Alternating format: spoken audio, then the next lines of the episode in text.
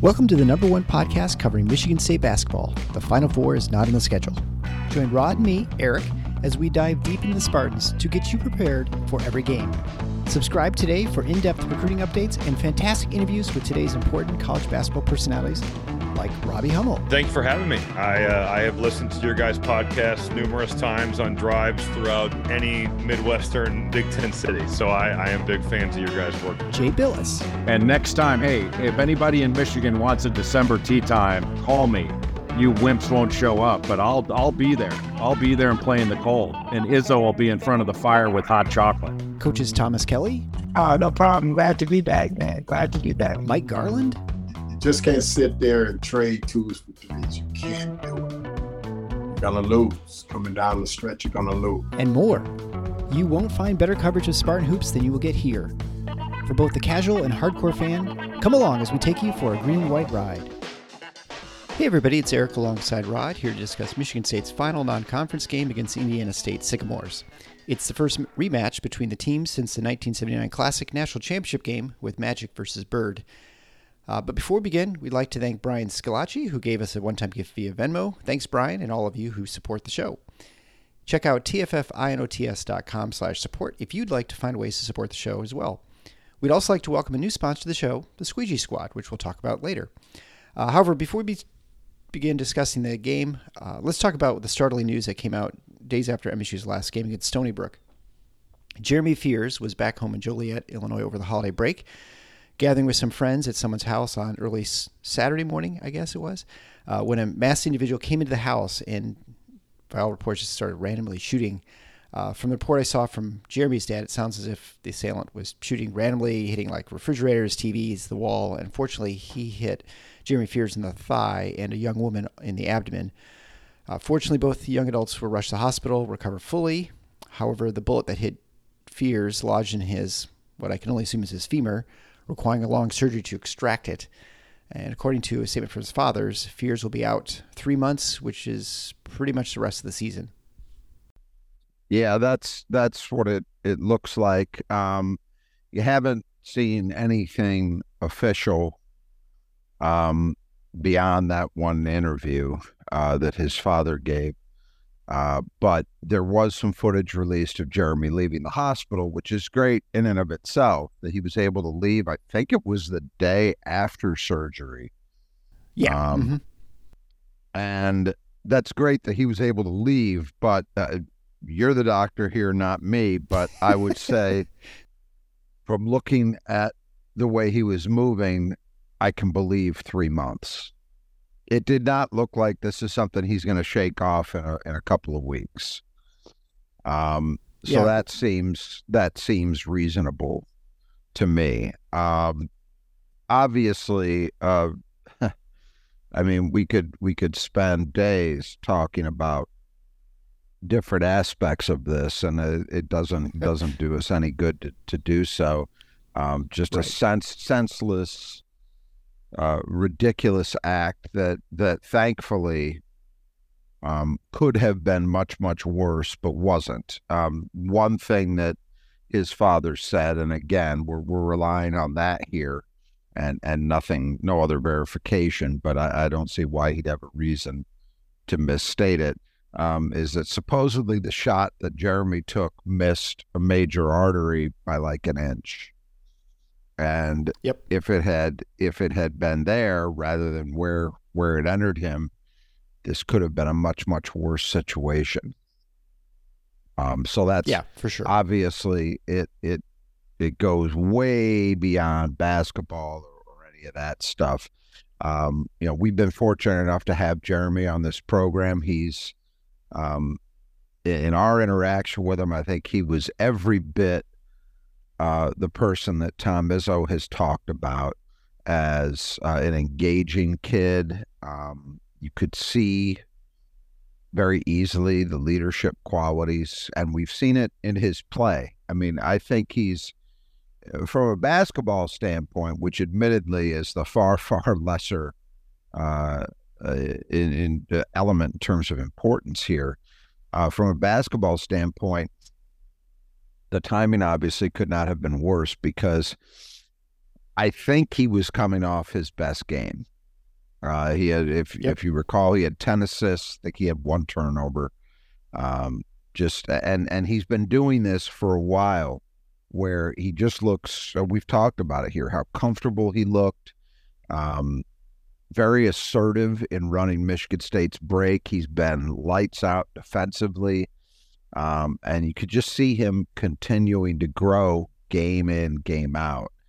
Uh, obviously, that's we're not going to see any more growth on the court, but uh, and this stuff gets into the realm of cliches, so I don't want to take it too far. But I would bet, knowing the little bit that I do about him, that um, he's going to take this and use it. Um, yeah, somehow, some yeah. way, as as fuel. As as a player, as a person, that that's what I would suspect, is that this is this is going to end up being something that is a building block, and I and I don't want to compare the events because they're they're very different. But you know, longtime M S U fans will remember uh, the rollover that Mateen Cleaves was in as a high school senior on a on a, a visit to Michigan. Um, where he was in a vehicle with some Michigan players, and uh, it was a Ford Explorer that rolled over on the highway. His back was hurt, and that ended up, you know, basically, I, I, it didn't wipe out his his senior year of high school and his freshman year of Michigan State, but it severely compromised them. He was he was wearing a brace at times. I mean, he was just. He was not even close to the same player, and he was never really the same player athletically as he was before that injury. But I also think that it fueled Mateen Cleaves, and mm-hmm. I think it was such a big part of his story that I wonder if he he was always a really driven kid, but I wonder if Getting going through that that incident, being tested that way, perhaps was part of what made him so relentless in terms of trying to win a championship at Michigan State, um, and trying to you know get himself back to the a level where he could be drafted in the first round and play in the N B A. All those things he did. Um, this is a, a different situation in some ways, but it does. There are a lot of corollaries between those two guys. We've talked about even when Jeremy was being recruited. And um, I, in some weird way, I think this may end up being another one, that it's a, it's a severe challenge. Thank God it wasn't worse. Um, and we can talk, you know, lightly about, well, when he comes back and, and all of that. Thank God we're able to talk about that. Um, but I won't be surprised if he uses it in that way. Yeah, no, I, I think there's no question about that. Certainly seems like the type of individual he is.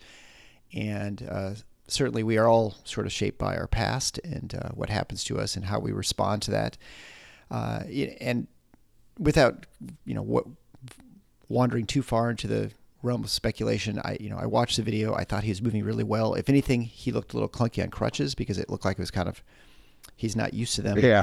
Uh, but I thought he was able to navigate pretty easily all the um, obstacles, you know, walking the stairs and things like that. So um, I thought he looked really good, and I um, I wouldn't I wouldn't close the door on the possibility of seeing him this season.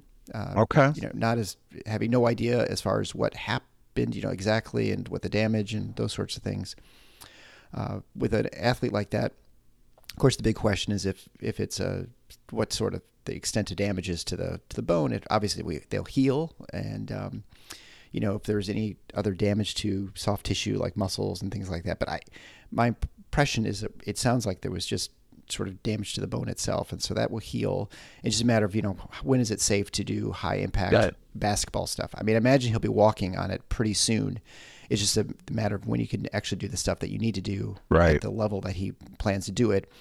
And, you know, how quickly you can get back to all the other sort of things you do, you know, lateral, you know, moving side right. to side and, you know, back and forth, all those kind of things you need to do to be effective. My guess is, though, that this would not be as um, career-changing, altering, you know, injury as as other things. Okay, like, you know, and that was what I was going to ask so you for your take on that'd that. That'd be my so hunch. That's, okay. I, but I will, I when I get a hold of one of my orthopedic friends, I will ask them if they know any, if they have an, a hunch too. But again, you know, it is total speculation because we have, you know, none right. of us saw what the damage was, and so it's very, just a guess. But I would, very little yeah. information has been made available for sure. But of course, you know, he's young, he's an athlete, he's, you know, got excellent balance. All those sorts of things are going to make it a lot easier for his recovery than someone who's seventy-five who has the same thing right. happen, obviously.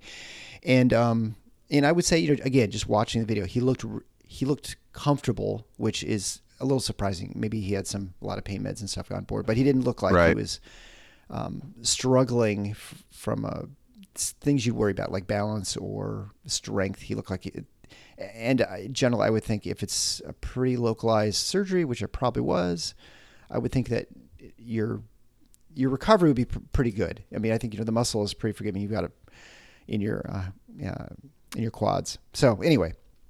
All that said, we don't know. He'll obviously be out for some time, and it may get to the point where it's beyond where it's reasonable for him to come back. You know, I think, you know, even if it's eight weeks or, you know, we're looking at March and then, you know, how do you get reintegrated? Can you, what, what is your fitness, right. et cetera, et cetera. But it, much like Jaxon Kohler, I think, you know, you have to see him practicing, how he mm-hmm. does practicing, and then when you feel comfortable with him coming back and playing. But I think, you know, in the, a difference from him and Jackson, it's probably going to be more a, we're going to look at the films. Does it look like the healing process is effective? If it is, you know, when are you cleared in the sense that, you know, you, we feel comfortable that you can, you know, put high impact on it versus a Jaxon Kohler or like, you know, Akins or Hall last year at the feet where you have to be, have, you know, this, it's sort of more nebulous when it, when it's okay to come back, when the, you know, the pain is gone, you can do what you need to do. I think that will be less an issue as more just, just when they feel it's advisable to get back in, uh, on your feet. Uh, I would also say this strictly from a basketball point of view. Like the first thing that goes when you're going through a period of inactivity is the shot. Um, if you're unable to shoot for a long period of time, it, it, it will take a while for that to come back usually. Uh, that was not a particular strength of Jeremy's game anyway. Mm-hmm. Right. If he were able physically, and this is again in the realm of wild speculation, sure, I'm gonna yeah. I'm gonna take the little bit we've heard at face value and assume that the odds are extremely low. But if he were able to, let's say, be back by the end of February physically, I do think there's a chance that they could actually play him. Because oh, yeah. the things that he does um, are not as likely to atrophy as, say, if it was Tyson Walker. If it was Tyson mm-hmm. Walker, I say, hey, it's it's going to be tough for that shot to come back that quickly if he's had to take. And the other thing, too, is in fairness, he might not really be taking all that time off from shooting anyway, because sometimes that is something that that kids are able to do while they're still recovering is they're actually yeah, for sure. yeah, shoot. Right. They're not moving very much, but they can shoot. Uh, but that, that was just my point about Jeremy's game at this point, his development. Um, the biggest thing to me, obviously the number one thing is his health, generally speaking. Um, that's the thing we care about the most. It looks like that's going to be fine. Um, yeah. So then when you move on to the basketball realm, I think the biggest thing is, well, you just want him to have a normal off season and heading into next year because his role next year is going to be much bigger. Um, I think that looks from from the little bit we know right now, that would seem to be very much on the table as a strong possibility that, you know, by the time April rolls around, he's full go. And and that's really the biggest thing. If you get him back this year, make a little contribution, that's a huge bonus. But I just want him to have, for his development, for Michigan State's development, I want him to have as normal an offseason as possible because as much as he's helped this year, next year, he's going to be a critical piece. And they really need him. Um, I, the other thing, too, that I would say about this, because I saw... I saw a, a handful of people making this point, which I, I disagreed with on um, on social media, was, you know, oh, this is terrible. He's losing all these reps. It's so important for a freshman. And and normally I would agree with that, but I think that there's a big difference between Jeremy Fears and, say, Xavier Booker. Xavier Booker, this would be pretty devastating because he's just now starting to find his sea legs a little bit. And yeah. I think whatever reps he gets going forward are, could be hugely important for his development. To me, Jeremy Fears pretty much from day one was ready to go. Yeah. So, uh, it, yeah, I'm gl- I'm grateful he got whatever time he was able to get in November or December. But I don't feel like, boy, he really needed those minutes to take a a step forward. So next year he's ready to play a bigger role. No, he's a, he was ready. He yeah. he could handle a bigger role than he's been given, honestly. It's that Michigan State's got so many guards that they don't ask that of him. But if Jeremy Fears, you know, if the Illinois coaching staff had been smarter than they are, you know, in the end, they didn't want to take a commitment from him because they didn't think he could shoot well enough, which is still mind-blowing to me. But if he was on that team that so desperately needs a point guard, I think Jeremy Fears is a twenty-five minute a night guy. I think he could handle that right now. Definitely. Or could have before this incident. So, I, you know, I'm not trying to, you know, sunny side up this thing, but I really, I really don't think this is going to be um, – a major, major deal in his development. You know, I just don't. Yeah. I, I think that I think that he's already a kid that that understands what's needed from him, understands how to play at this level. Yes, he's got, you know, he needs to improve his shooting. You know, there there there's improvement that needs to happen with him.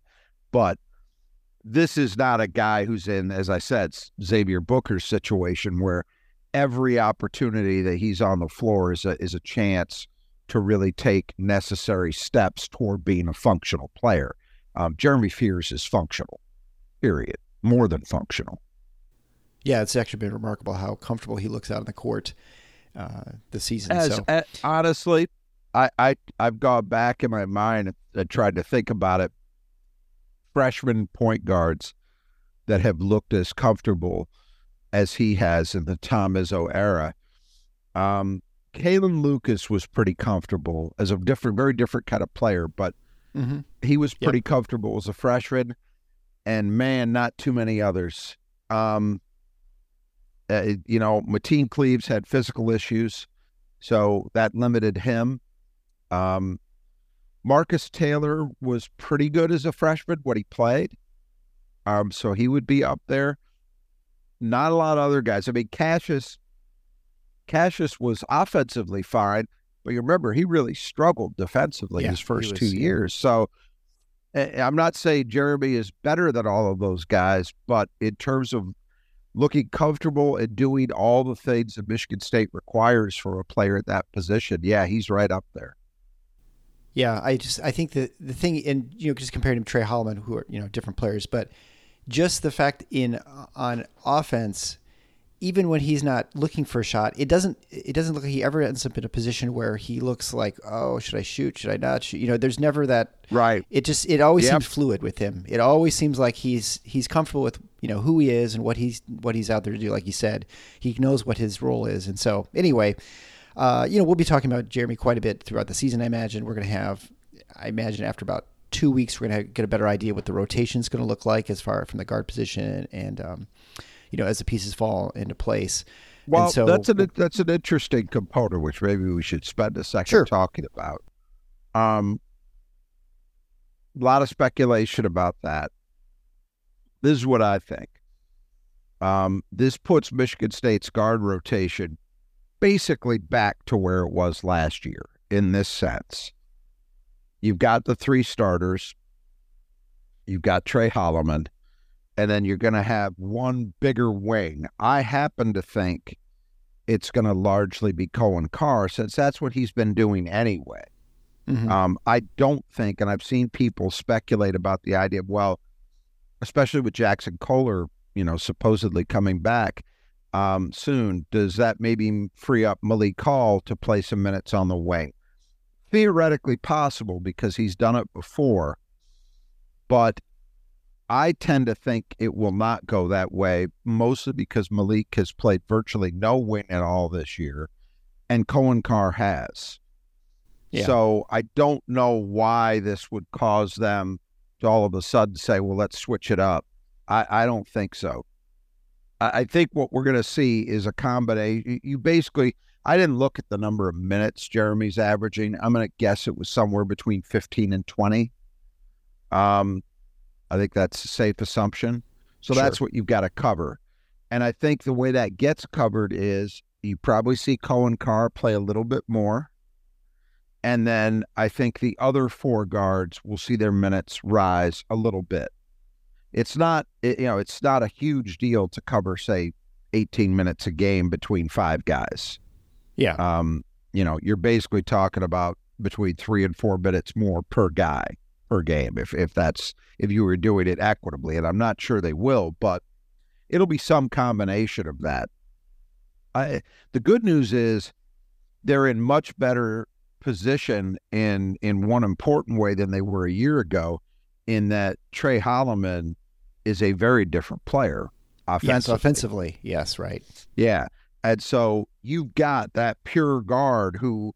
Well, and, and not only is he a different player in terms of his scoring, all of that, but he's now really well-versed in playing both on and off the ball. So he could cover any of those spots, you know, either the wing spots or the point. He's He's been doing that.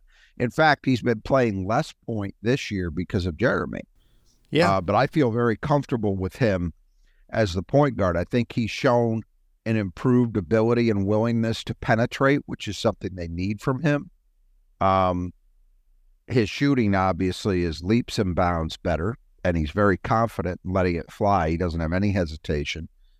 Um, and and we've all we've commented since he got here that he's so reliable in terms of avoiding mistakes that I, I think he's actually a very, very good option as a backup. And then, of course, they could also go to Tyson more on the ball than they have thus far. Mm-hmm. That's not yep. ideal, because I think you want him in a scoring mode, but they certainly have that as an option.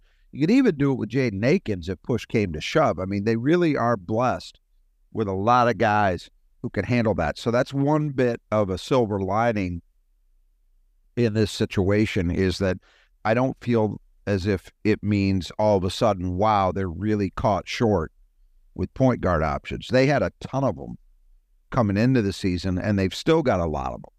So even with Jeremy out of the equation. So I feel like they're pretty good, better than they were last year to to um, to handle this. Uh, probably the biggest question is going to be, how much more do they get from Cohen Carr? Because he's obviously mm-hmm. a very different kind of player. But um You know, I'm I'm not someone who's going to feel badly about more opportunities for Cohen Carr. I think that I think there's a lot of there's he's done a lot of impressive things already, and I think there's a lot of room for growth.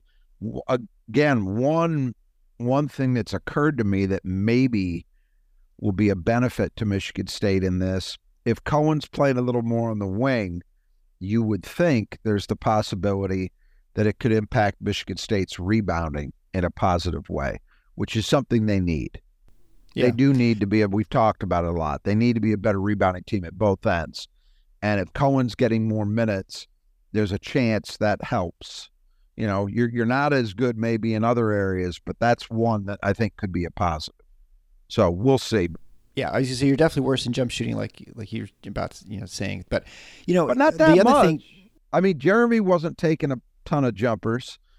you know? No, no, no, um, that's true. I wonder too, you know, um, you know, we are on the brink, we think, of Jaxon Kohler. I haven't seen reports whether how he, if he's practicing, if he's really, I know they had kind of tentatively said he was going to come back for the Penn State game. Uh, yeah, this certainly unclogs things a little bit. I know it's a different position, but you know, from a minutes distribution and stuff, you, you can, you can see a little bit more where you might see Jackson come in. It might be a little easier for him to work his way into the lineup a little bit, especially early. It's just going to be a few minutes here and there, I imagine. But, um, you know, this you could see a little bit yeah. room made by pushing people down a little bit. So I don't know. I mean, it's only possible. If they, that... Only only if they move Malik Hall of the way. I don't think it changes much. And I don't think they're going to do that. No, you don't think he could go to the four to, to back up Malik is what I'm is what I'm thinking. Well, like, you know, okay, have, then then Xavier maybe, but then Xavier Booker's not playing. No, no, I yeah, you know, right. Keep it keep in mind. So I I don't think that, that this is the thing. I think there have been some people that have looked at this and and wanted to see Malik Hall moving to the wing for that reason. Because oh, well, this means we can play Jackson some and still get Xavier Booker minutes. Mm-hmm. I, I don't know that I believe that's going to happen, and I don't know that it makes Michigan State better to do that. You know, I mean, let's put it this way. Malik's had his bouts with inconsistency. Does it really feel like this is the best move to make, right. to say, well, let's put a little more on his plate? You know, I, I and does it make Michigan State that much better? And where you've got a, an option in Cohen Carr who's been doing it. You know, the other yeah. option, too, which we haven't talked about, is th- they could always, I suppose, look now, take the red shirt off Garrick Dorman. I don't think they're going to do that. Yeah. Um, and he's injured as far as we know. Well, right. And I don't know how serious that I, I my sense is that wasn't a serious injury, that, that yeah. the boot was more precautionary, precautionary in nature. But, um, yeah, I don't know. I don't know that this really changes anything for Jaxon Kohler. I mean, that's that's my two cents at least. We'll have to see. Yeah. Maybe I'll be wrong, and we'll see Malik Hall playing a lot of wing. It's, I, I would say this. If Jaxon Kohler were for some reason to come out of the gate just smoking hot, really playing well, um, then maybe that would force Michigan State staff to think about it more. Mm-hmm. But I, I still see a clogged path in there, unless they were to just decide, well, we're going to sit Book, which I don't know that I would do. I would want to continue giving him some opportunities. I just think it's going to be hard. I think, you know, Jackson missing two months yeah. when he missed it was really, really tough for him. And yeah, I look at this thing now, I don't see easy paths to a lot of minutes. I think they'll they'll try to play them, and they'll see what they've got, but I don't. And, and, and again, my expectations are very low, not because I don't believe in him as a player, but because he's missed two months, and the biggest questions I had about him coming in were all on the defensive end, and I'm going to be surprised. Whatever whatever progress he made over the summer and the fall in that regard, I'm going to be surprised if if he's fully up to speed and ready to go on that end immediately. Offensively, I could buy it. Defensively, I got to see it. Yeah, I think, you know, I think probably still the best route is him making a dent in the five and, and displacing either Cooper or Sissoko their minutes initially. Um, yeah. And again, I still am, I'm still not convinced he's, we're going to see him on the floor this year until I actually see him on the floor this year. Cause I Me think too. I, I people yeah. talk about this as if it's, and I understand why, because that's the way Izzo is talked. But, uh, you know, when yeah, he went back, point, when, yeah. when he went back into the boot, that didn't, that didn't look great to me yeah. as a, you know, yeah. as a, as a sign of where he's at. It, it, they admit it. Yeah. He was feeling a little bit of pain. Okay, well, what does that mean? Sometimes that's it doesn't mean very much, and sometimes it does. So, yeah, I'm with you. The first step is let's see him actually play. Yeah. I mean, he was still in the boot in the Oakland game, so that's, I think, a little discouraging because yeah. that's he was still you know, in the boot not that the, long ago. The last game. Yeah. The well, last game. Yeah, yeah, right, yeah. Yeah. Right. Stony Brook, yeah. They, well, they had said they were going to keep him in the boot till after Christmas. So now the rubber, we're after Christmas, now the rubber's going to hit the road. All right, so let's talk about Indiana State. So uh, they're visiting Michigan State in Breslin on the thirtieth. And like I mentioned before, this is a rematch. This is the only uh, game they've played since that national title game in seventy-nine. Yeah. So yep. um, they're expected to be a contender for the Missouri Valley, who I follow sort of peripherally because my father's alma mater is Drake, who has won the Missouri Valley the last couple of years. Um, they've been very good this over this year. They're eleven and one, uh, with their only loss coming by twenty-two in the opener to Alabama on the road. Uh, they've only played one that one game against a Power Six opponent, so their their opposition has not been super strong. But they've been w- winning all those games, and their best player, Robbie Avila, was not playing against Alabama, so take that for what it's worth. They're ranked fifty-ninth overall in KenPom, uh, compared to Michigan State is twenty-first, so Michigan State has definitely gone up quite a bit from the early days. Uh, they're twenty-third in the net, so that actually makes them uh, a pretty good opponent for Michigan State if they do well in Missouri Valley. Uh, They're thirty-third on offense, KenPom, but only ninety-sixth on defense. On offense, they shoot threes well. Boy, this sounds familiar. Uh, they're th- third in three-point shooting at forty-one point four percent. They're sixth from twos, so they're hitting shots from everywhere. They also shoot seventy-six percent from the line, which is much better than Michigan State's sixty-some percent. Um, they've done a solid job in limiting mistakes this season at number ninety in turnover percentage. Uh, they also get to the line quite a bit at a, with a ranking of sixty-second in free throw attempts to field goal attempts. The one thing they do not do well is offensive rebounding, where they don't even try. They're ranked three hundred thirty-second uh, in offensive rebounding. On defense, not as good. Like I mentioned, they're ninety-sixth. Uh, they're eighty-eighth against threes, one hundred fifty-sixth against twos, and their block percentage is three hundred forty-four, which it's got to be just about what Oakland was, I think, with so basically no rim protection. And uh, they've done a good job in the, the glass. They've done a lot of turnovers at eighty-eighth, uh, but they don't get many steals, and so I, I'm not quite sure what that means. Uh, they play at a pretty, very fast pace. They're number thirtieth in tempo overall and fifteenth in average length of offensive position, possession. So in many ways, they kind of look a little bit like Stony Brook, but a better, you know, higher quality Much team. better. Much, much yeah. better, yeah. Uh, finally, jo- Josh Schertz, uh, he's the coach for in- the Sycamores. He's in his third year. He's done really well. This is a team that was really terrible for, for a long, long time. They were very much an afterthought in the in the M V C. Uh, they've, I think his first year, so he, he coached very successful at the D two level, uh, thirteen years, won eighty plus percent of his games in conference as well, went to the tournament nine times, Final Four three times, and made to the uh, title game once. They were eleven and twenty his first year, twenty-three and thirteen last year. And so, you know, he's not only are they, you know, expected to be much better this year and compete for the title in the conference and make an N C A A tournament appearance, but he's also young. He's only forty-seven. So I think like uh, Byington from James Madison, this is a guy who is a reasonable assumption that he will not be at Indiana State for very long if he continues his success. Keep your eye on him. Now, I, I would say, you know, the Missouri Valley does a better job than, because it's a better league than most mid-majors. I, I believe I saw it's, um, I don't know if this is net, I think it was KenPom. It's ninth in the country right now. Mm-hmm. Pretty good. Um, that means you're one, and there have been lots of years in, in recent seasons where it's been even better than that. Yeah. Those schools, for the most part, really, really care about basketball and they support it. And so sometimes those schools are able to keep coaches longer than you would think. Um, you know, I go back to uh, Wichita State when they were part yeah. of the Missouri Valley and they had Greg Marshall. Now, they had a unique situation with uh, Koch brothers as a as donors, and, um, you know, they were able to do some things financially not every school would do. But I also can remember when Creighton was in the Missouri Valley, mm-hmm. Yep. And uh, they kept Dana Altman longer than anybody thought would be possible before he finally did leave. So it's not an automatic, but I just, I look at this guy's profile. I mean, the winning percentage at the D two level is off the charts. He had a rough year his first year, and then after that, the next twelve were just fantastic. Um, the year... You mentioned he went to the N C A A tournament nine times, reached the Final Four three times. Um, one of the years he didn't was twenty twenty when it was canceled, just like the Division One tournament.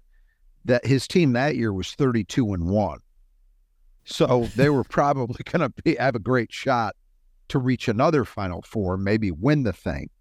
Um, so he's done a fantastic job there. And then at Indiana State, th- this is the thing. The Missouri Valley being the kind of league it is, I don't think, I think it's a lot like, you know, in a way, it's not quite the same level, but it's not too dissimilar from the Big Ten in that to move up quickly is a very difficult thing to do, because it's not just about how much better you're getting as a program, but it's also all the other programs you're competing with and how good they are. So for him to move them in three years from way under five hundred, non-factor in the first year, to last year, very good team. I think they were eleven and seven in the league. Uh, they went to the C B I, which for a program like Indiana State means something because it's extra games, to this year where, you know, they're probably the favorite in that league at this point. Um, that's a pretty fast rise. And so I would think he's going to be on the radar of Power Six schools. Certainly schools in the Midwest should be taking a long look. I don't, you know, when, when I look at the Big Ten this year, there aren't a lot of obvious places right now where it feels like a coach is on the ropes. But by yeah. March, there could there could be a different story. And I just wonder if he'll be on the radar, because, or Big twelve schools too, I think would, would be inclined to look at him, because this is a hell of a start. Getting back to that team, um, offensively, this has been a fantastic group. I mean, the only thing they don't do well is rebound offensively. And, and again, they're, they're so bad that they're clearly not trying. They're prioritizing floor balance. Um, but the shooting is crazy. All five of their starters are three-point threats. The lowest percentage among a starter for Indiana State from three, I believe, is thirty-eight percent. So that's a problem. To compound it, you can't just load up on the perimeter and say, well, we're going to do, we're going to sell out to take that away, because they also shoot extremely well inside the arc. So, yeah. and, and they draw fouls at a pretty good clip, and they make their foul shots. So it's just, it's a tough team to handle. Um, defensively, they're not nearly as good. There's some real vulnerabilities there. Decent defensive rebounding team. The turnover numbers, I think, are probably a little bit of a mirage, and I suspect, without having viewed a lot of their games, I suspect that, you know, you mentioned not a lot of it is steal generated. So that means teams are throwing the ball away, they're traveling, offensive fouls, whatever. I'm going to suspect that that's largely a function of um, getting opponents to play faster than they want to. Yeah. And making more mistakes than they would normally make, which is fine. That's that's valid. I don't know that it will be of much use against Michigan State. We'll see. Um, but, you know, that's where the issues are for Indiana State. They're not a horrific defensive team, but they're not very good. So um, you're basically going into a game against them. I, I don't quite put them where you would say think of an Iowa traditionally, but Um, it is, in a very general sense, that kind of analysis where you go into it, and at least for me, when I look at this game, I think you're going to need you're going to need to slow them down a bit. You're not going to shut them down, but you're going to need to slow them down a bit with your defense, and then you're going to really have to execute well offensively. Whoever executes better offensively is going to win, and that's normally, I mean, if we're getting simplistic, that's what the game's about, right? But yeah. um I do think it's it's going to take, you're going to have to do whatever you can to slow them down a bit when they've got the ball, knowing that they're still going to score, and your offense really needs to exploit them at the other end if you're going to beat Indiana State. Um, one other thought you mentioned, and I do think it's worth mentioning, but it's hard to get a gauge how much it means because it was their second game of the season. And Avila, who I think is their best player, was out. But Alabama took them to the woodshed. Alabama beat them by twenty-two, and that's the only high-major opponent they played. They faced a lot of solid mid-major teams, but no Power Sixes other than Alabama. So, you know, we'll we'll see we'll see how they handle stepping up in class and, and being on the road when they do it. But this is a hell of a challenge for Michigan State. Um, There are a lot of years where you could have had this national championship game rematch and and had an easy run. This is not one of them. Um, yeah, they they picked the, about they, the worst possible year to play him. And they've been back to the N C double A tournament. I don't think a lot. I know they have been since seventy-nine, or I'm pretty sure they have been um, at least once or twice. But I don't think it, it doesn't seem to me to be a stretch to say this might be their best team since seventy-nine. I mean, this is a really good basketball team in a lot of ways. Yeah, I would think so. I'm actually just trying to look up and see where they last in the N C double A tournament. Yeah, they were there in twenty eleven with the loss to Syracuse. And they, they won yeah. a, they won a game in two thousand one. They were there in two thousand as well. Uh, but that was okay. the only three appearances since seventy-nine. So they've had three. They had yeah. a good run for two years and then twenty eleven. Yeah, and it's funny that Missouri Valley is, you know, you got to be quite a basketball junkie to watch Missouri Valley basketball. But it, and there are a lot of good programs, and the programs that have moved up and out of the Missouri Valley is pretty notable. I mean, you've got Cincinnati, Loyola recently, you know, Creighton, as you mentioned before, Louisville, uh, Louisville came out of the Missouri Valley, mm-hmm. as well as Wichita State and Tulsa. So there's some really good basketball that happens in Missouri Valley. Some of that, some of that's ancient history though, like Louisville. Yeah, I well, don't Louisville's like that being Missouri that's Valley, the sixties. But, same with Cincinnati. Yeah. Right. But I will say in recent years, the Missouri Valley, there is a difference between the Missouri Valley today and the Missouri Valley of uh, ten to fifteen years ago. Yes, for sure. Because ten to fifteen years ago, you still had Creighton. You may have still had Tulsa. I don't remember. Um, you definitely still had Wichita State. Mm-hmm. And Creighton and Wichita State in particular, those are basketball schools. I mean, they yeah. support those programs. They've got winning traditions. They both put a lot of players in the N B A. Um, those were losses, you know. And the Missouri Valley did what they could. Valpo's in the Missouri Valley, I think, right?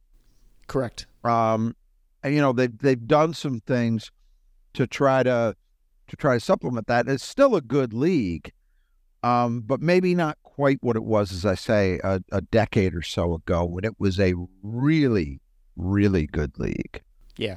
I think Marshall's joined the league as well. So that's sort of as they've okay. been moving out of Division Two and now they're Division One. And so, the, you know, they're just, um, they're just like a, obviously a stepping block, like all these conferences, the smaller conferences are, right? Whether you want to try and go further. Uh, and then a lot of the schools are just really pretty tiny. Like, you know, my, much my, father's alma mater, Drake, is a pretty small school. It's only a couple thousand kids. But that, but that is the thing, though, that's different about the Missouri Valley and the vast majority of other mid-major conferences is that the schools really, for the most part, care a great deal about basketball, and they fund it, relatively speaking, and they have fan support. I mean, you would know better than I because I think you pay closer attention to it, but it strikes me that a lot of those schools, you know, if you look around on a random Tuesday night, you put on E S P N and you see a mid-major game from anywhere around the country, what's one of the first things you're going to notice compared to Big Ten basketball? A lot empty. of empty seats. Yeah. Yeah. That's not normally the case in the Missouri Valley, right? No. I mean, I, they, sure they, they draw. Yeah. Those schools are really well supported, and so I would argue most of the teams, most of the schools, that's really all they have as far as uh, high right. major um, revenue sport for men's uh, athletics. Yeah, because it's not a football basketball. league. It's no, not a I mean, football league. Very, and I, I mean, obviously all the schools have football teams, but I don't think I'm trying to think of any of them right now that are Division D one football teams. Yeah. I, you know, right. I mean, you and I's got a good team. I, you know, there aren't a whole lot, so yeah, it's definitely. All right, well, let's uh, let's talk about the, the lineups here for uh, it, the Sycamores. Uh, this is a segment brought to you by the Brothers Who Just Do Gutters. It's December, almost January, but the Brothers Who Just Do Gutters will still take care of your gutter work. Doesn't matter to them as long as it's not like a massive blizzard or something like that. They'll be out there in the ladders, do the stuff that you won't do. So give them a call. Uh, there's you can go, get a hold of them at brothers gutters dot com. Uh, Kurt and his team out of the Grand Rapids metro area, and then also Greg and his team in the metro D- Detroit area. They can repair them, they can replace them, they can clean them out. Whatever you need done for your gutter work, uh, it's not very sexy, not very exciting, but it's something that you'd rather not do, at least if it was me. I hate ladders. I don't like getting up on them, cleaning the things out, especially when it's like, it's always cold, it's miserable weather. So they actually do that. They give you great pricing.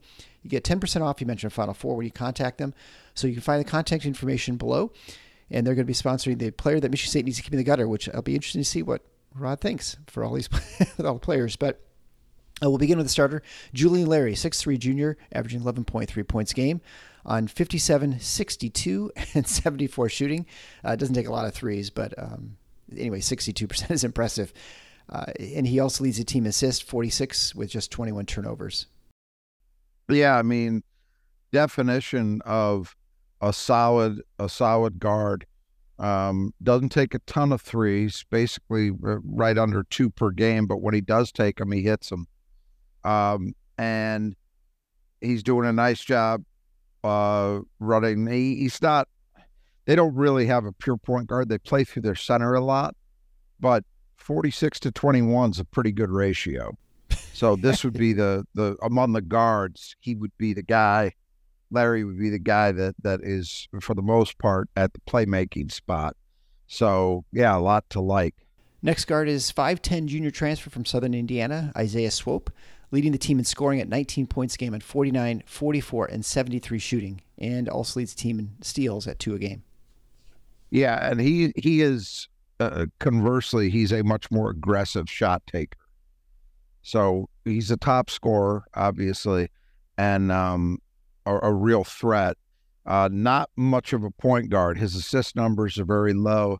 So uh, this is what happens to guys like him. If you're and and he's up a level, even, because as you mentioned, he started at Southern Indiana, so an even lower level. When you're five ten and you could shoot and score, but you're not a ball handler, it's tough to get a crack at, say, the Big Ten level. Right. These right. are the kind of guys that get lost in that shuffle, because when they're being evaluated as high school players, coaches look at them and say, well, yeah, he can play some, but he doesn't look like he can run my team. And at that size, I can't, I can't have that. Well, those guys end up at the Southern Indianas or maybe the Indiana States of the world, and they can still be very, very effective college players. Um, and that's the case here. He's having a hell of a year. Yeah. Next player is Ryan Cornwell, six up, uh, sorry, six four sophomore transfer from South Florida, averaging fifteen and a half points a game, four point eight rebounds a game, and shooting forty-eight, forty, and eighty-two. Yeah, another another legitimate threat. Got some decent size on the wing. Um He's he played at Southern uh, South Florida, but um, I believe he's from Indianapolis originally, so kind of came home with this transfer. But yeah, another good guard, another guy scoring double digits, another guy forty percent plus from three, and he gives them a little bit of rebounding on the wing too, which they need. And now moving to the four, Jason Kent, six eight junior, averaging twelve point nine points a game and six point four rebounds a game, shooting fifty four.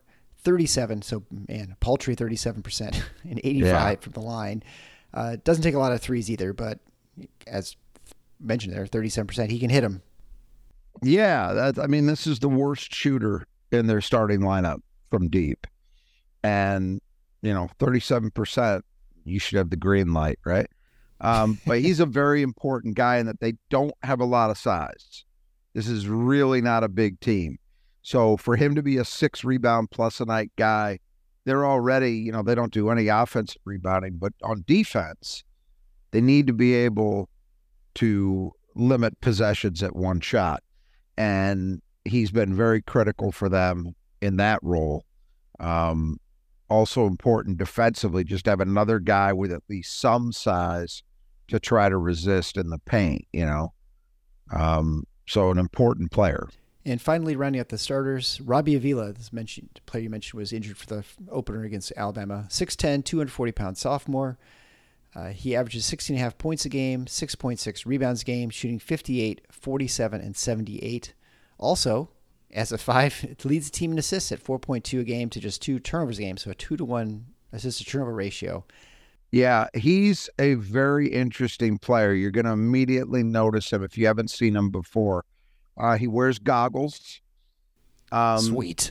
he, he's six ten, two forty, moves very slowly. You only remind, he'll probably remind some of our deeper fans of, and I'm drawing up, I want to say his name was Krautwig, uh, it was something like that. The kid uh, two or three years ago for, Lo- three years ago for Loyola, Yeah. Um, right. Who was their yeah, yeah, center. Yeah, yeah. He had like the He's, weird mustache or something that people Yes, yes. He's somewhat, Avila is somewhat reminiscent of that guy um, in that he plays at his own pace, and his pace is not fast. But he's really able, he's very clever. He understands angles. He's, you know, got some bulk to him, so he can use his body to create space. And he's very highly, highly skilled. And he plays to his strengths and away from his weaknesses. And if you could do all those things, it doesn't matter so much that you can't run very well, or you can't you can't clear a phone book when you jump, you know, um, to dust off a reference for our older listeners who actually know what a phone book is. Um, it's uh, but he he's a problem. He's he, look, he's the guy to keep in the gutter, in my opinion, because they run so much through him that if you can somehow limit him, you're giving yourself a much better chance to win the game. But if he's able to operate freely and do his thing and set other people up and score some, it it could be a long night. So he represents a real challenge for Michigan State to to deal with him. It's surprising, too, that you have a guy who, as you mentioned, is, plays so slow, yet their team in general plays fast. It, that he, They yeah. must get into their stuff pretty quickly. Like once they get yep. set, they must get things like a shot up pretty fast. I think that's true. And, and when we talk about slowly, it's not Wisconsin slow in that, okay, he's standing with the ball, letting seconds drip by, not movement. There, there's constant movement. It's just that he individually is not a guy who's going to be rim running. Or, you know, that's not that's not who he is as a player. I think he makes quick decisions. Yeah, right. His mind moves faster than his feet. Yeah, that's a absolutely, absolutely. And when you can pass the ball the way he can, uh, you know, it's a cliche, yeah. but it's true. Ball moves faster in the air than you can as a as a person. You know, right. and and uh, that's something that's a strength of his game for sure. We'll move on to the reserves then. We'll begin with Xavier Bledson, six six, fifth-year senior, averaging seven point four points a game, and two point nine rebounds a game in about twenty minutes, uh, shooting fifty-four, forty-one, and eighty. Yeah, another guy who could shoot. Uh, very important, though, because, as I mentioned, this team really does not have much size. Yeah. And... That's, you know, he's got, he's six six, not huge, but that that's the, if you got to look at this team and, and say, is there an obvious thing that leaps out at you as a potential problem? It would be that. It would be lack of size. Because outside of Avila, very small. Yeah, right. And very similar to like when we looked at Oakland, who came in and not much size, yep. which, you know, matches the lack of rim protection and then, you know, the rebounding right. as well. Although Oakland rebounded pretty well against Michigan State. Uh, Next would be uh, Jake Wolf, six five, fifth-year senior, averaging two point eight points a game in thirteen minutes, shooting sixty, twenty-five, and sixty-seven. And a guy, finally a guy who struggled hitting shots. But probably one for four, um, right? But he'll give it right. But he'll give him some depth at the guard spot, has a little bit of size there. So he's, you know, set thirteen, fourteen minutes a game. He'll definitely be a factor for them. Guard Mason Miller is a six two junior, averaging two point eight points a game in eleven minutes, shoots forty-two percent from the floor and thirty-eight percent from three. Yep, and no free throws attempted yet. Um, again, just backcourt depth. You know, they got they'll play their guys in the thirties. It's funny, a team that plays as fast as they do, um, it's not the Tom Izzo approach where you okay, we've got you know this guy played eighteen minutes off the bench, this guy played seventeen. They they really do ride their starters. They've got yeah. some depth, but these guys don't play huge minutes. Yeah, it always makes you wonder if you can like run the team into the ground, if you can, if you actually can right. run uh, counterattack and on them, well, especially and the guys also, lumbering. It, exactly, and it's also worth noting. Yes, they play fast, but that can be primarily, you know, playing fast in the half court. Like they yeah, get into right, their offense exactly. quickly and they take quick shots. It doesn't necessarily mean that they're going up and down the floor. And so, if you can get them in a ninety-four foot game, that might make a difference. Uh, finally, for players, uh, reserves is Aaron Gray, six seven junior transfer from Niagara. Uh, he's played in the last two games, just averaging half a point and a rebound a game, shooting shooting zero percent from the floor. Right. Just recently started playing. Um, we'll probably see him in cameo in a couple minutes because, again, he does bring at least a little bit of size. Yeah, but I mean, you look at this minute distribution. If you're paying attention, we have six players, twenty plus, and then you've got a thirteen and eleven minute player. So really, like you said, very, very short bench. And we're very excited to welcome in our new sponsor of the show, the Squeegee Squad. Uh, Troy and his team in the Grand Rapids area are your neighborhood window cleaners. Uh, they do commercial, residential, high-rise window cleaning. They do it all. Most window cleaning services just do residential or they just do commercial, but they will do all of it. And so you might have needs at two different places. And so they can be your go-to place to take care of your windows. And also not just windows, but they will wash your house. They do power washing. Uh, they also do nose to glass, which means they're up right next to the windows. So they actually do nice, you know, good cleaning. Also with the house, they use a low pressure power washing with cleaners, so they don't actually have to, you know, pound so hard against your your house. And so they get up on ladders, they do that stuff, so not actually shooting from a long ways away, so that way they can get a nice good clean um, cleaning for your house. And so they do fantastic work. You can find their stuff at squeegee squad dot com uh, slash Grand Rapids. Uh, you can certainly contact any Squeegee Squad in America, but the the deal for fifteen percent off for listeners of the show if you mention Rebound for your free estimate. Uh, that is good through the end of March, which is, you know, really all that we care about is through March. Although, hopefully, we actually have a game in April this year, right? Uh, so, again, check out the Squeegee Squad. Fantastic business. They'll take care of everything you need to do as far as your window cleaning. We're going to begin here. Rod and I are going to have a competition for who can who's going to have the best rebounding performance for Michigan State in this game. Who do you predict in this game? I'm going to go with Malik Hall. Okay. And and my my thinking is... I, I would I would be inclined to go with one of the two centers, except that I think with the um, the frequency with which this team shoots threes, there may be a few more long rebounds than we typically see. At least I hope so, because if there aren't, that means they're hitting them. Um, I, I was actually on the border of, of choosing Jaden Akins. One, because of that, and two, because I think he's overdue for a big rebounding game. But I'm going to mm-hmm. go with Malik. Yeah, I think I'm, I actually was thinking about going with Akins, so I was going to see who you're to pick. So I guess we'll go with the guards, so or at least not the centers for the little change of pace here. So we'll see what happens. Uh, we'll then go on to the five keys of the game brought to you by Nudge Printing. Nudge Printing, where you should get all your college apparel and Michigan State Spartan apparel. They have all kinds of vintage uh, logos and things like that. You can get on your hoodies, your t-shirts, high-quality stuff, favored my family. They're just incredibly comfortable. In fact, we're, um, we're everybody wears them all the time. It's actually kind of funny. I see our logo shirts on whether working out or just walking around, just walking around the house. So super comfortable gear. You can find uh, all their stuff at nudge printing dot com. Again, that's nudge printing dot com. Final four is one word to get twenty percent off your order uh, at checkout. And so check it out. Great Spartans, Gabe and Brittany over at Nudge Printing. That is all Michigan produced stuff. Uh, so the five keys of the game begin. Number one is defend.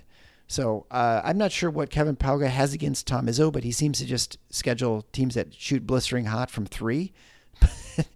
Because I think it was like our third team that's forty plus percent now shooting yeah. from three for the season. Yep.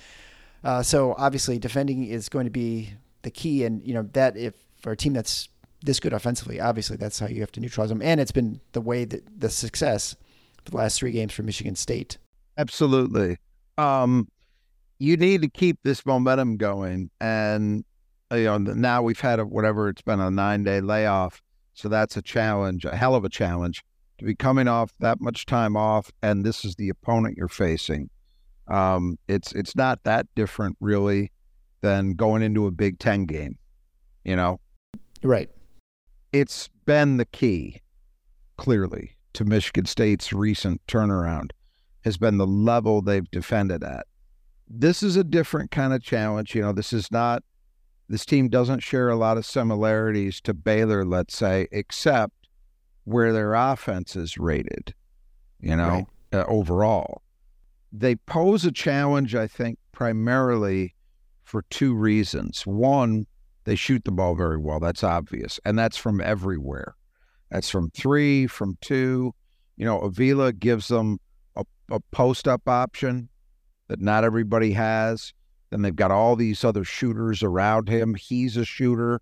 So you can get them in pick and pop or trailing maybe in transition. Um, but then on top of that, they move the ball very, very well. So this is not a Baylor team that's going to square you up with a guard on the perimeter and look to just take you to the rim. That's not what they do. They assist on almost sixty percent of their made field goals. That's not quite a Michigan State number. Michigan State is currently, I think, at sixty-five percent, but it's mm-hmm. close. And that should give you a sense. You, you know, our listeners know how Michigan State plays. You know, it, it, in Michigan State, Tom Izzo's system, this isn't true of everybody, and it's not necessary to have a good offense. But the way Michigan State plays, if they're not getting a high assist to made field goal ratio in place, they're probably not playing the way they want to. They can still win without that in a given situation, but that's not what they want. Indiana State has a fairly similar kind of profile. So that tells you that they're moving the ball very, very well. As we mentioned, Avila, their center, is their leading assist guy, uh, and they run a lot through him. So they're going to present a real challenge for M S U. M S U is going to have to be very connected, very aware, can't fall asleep on anybody, because all of the top six guys will even go to the one reserve that's playing a lot. Everybody can shoot. Everybody can shoot jumpers. So you can't fall asleep if your man is twenty feet from the basket. You know, that guy's a threat, because they're all threats. And yet you also can't load up too much to try to take that away, because if you do, they'll hurt you inside. So, um, yeah, this is going to be a real challenge of how connected, how focused Michigan State is defensively. Number two, the key to the game is the push. As we mentioned before, Indiana State likes to play fast. They're averaging eighty-eight points a game, which is very similar to Baylor was averaging what, ninety-one, I think, when they faced Mich- Michigan State. So in that way, I think, like you said, offensively, pretty similar. Yeah, you you know, again, I don't think they're quite a ninety-four-foot team by design. Mm-hmm. But if they're taking quick shots and you're getting defensive rebounds, you should have opportunities. Now, there, I would also expect that floor balance is going to be a priority, but that's okay. It doesn't even necessarily need to lead to layups or dunks for M S U. It's just force these guys to run more than they want to. Take advantage where you can, and then just get the pace of play ramped up in the way that you want it. You know, Indiana State obviously, clearly, is comfortable playing very fast, but I think that's different than saying they want to play a ninety-four-foot game. Right. And that's what I think Michigan State wants to do. And it's going to be interesting, too. We've talked about it. One of the things I think Jeremy Fears has done exceptionally well is his mentality every chance he gets to push tempo. Um, the starters have, A J Hogard in particular, has not done that as consistently.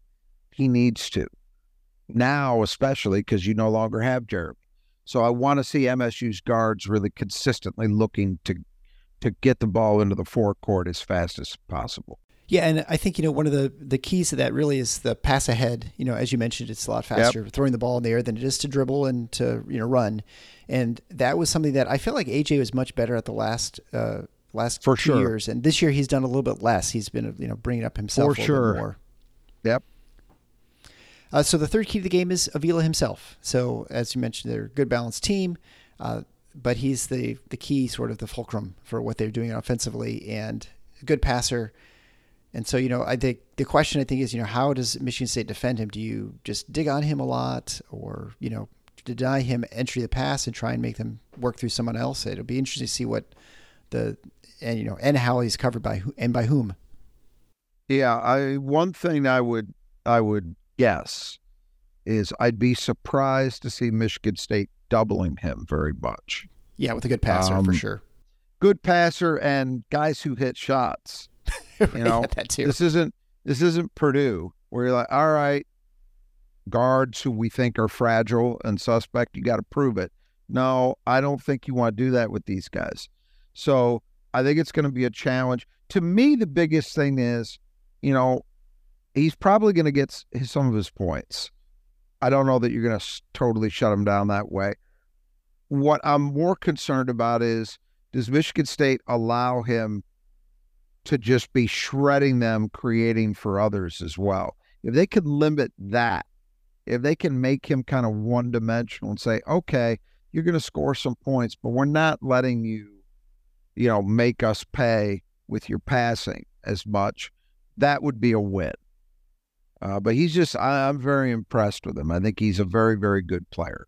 So the next key to the game is rebounding. So this is something Michigan State has had trouble, certainly, on the defensive end. This is a team that doesn't offensively rebound at all, but we've seen that even this season, where the occasion teams that don't yeah. offensive rebound still get some work done against Michigan State. And as you mentioned, I think we both feel that with a lot of three attempts that there's going to be the longer rebounds, and so it's going to be important for those guards to really tighten up and make sure they, they block box out well.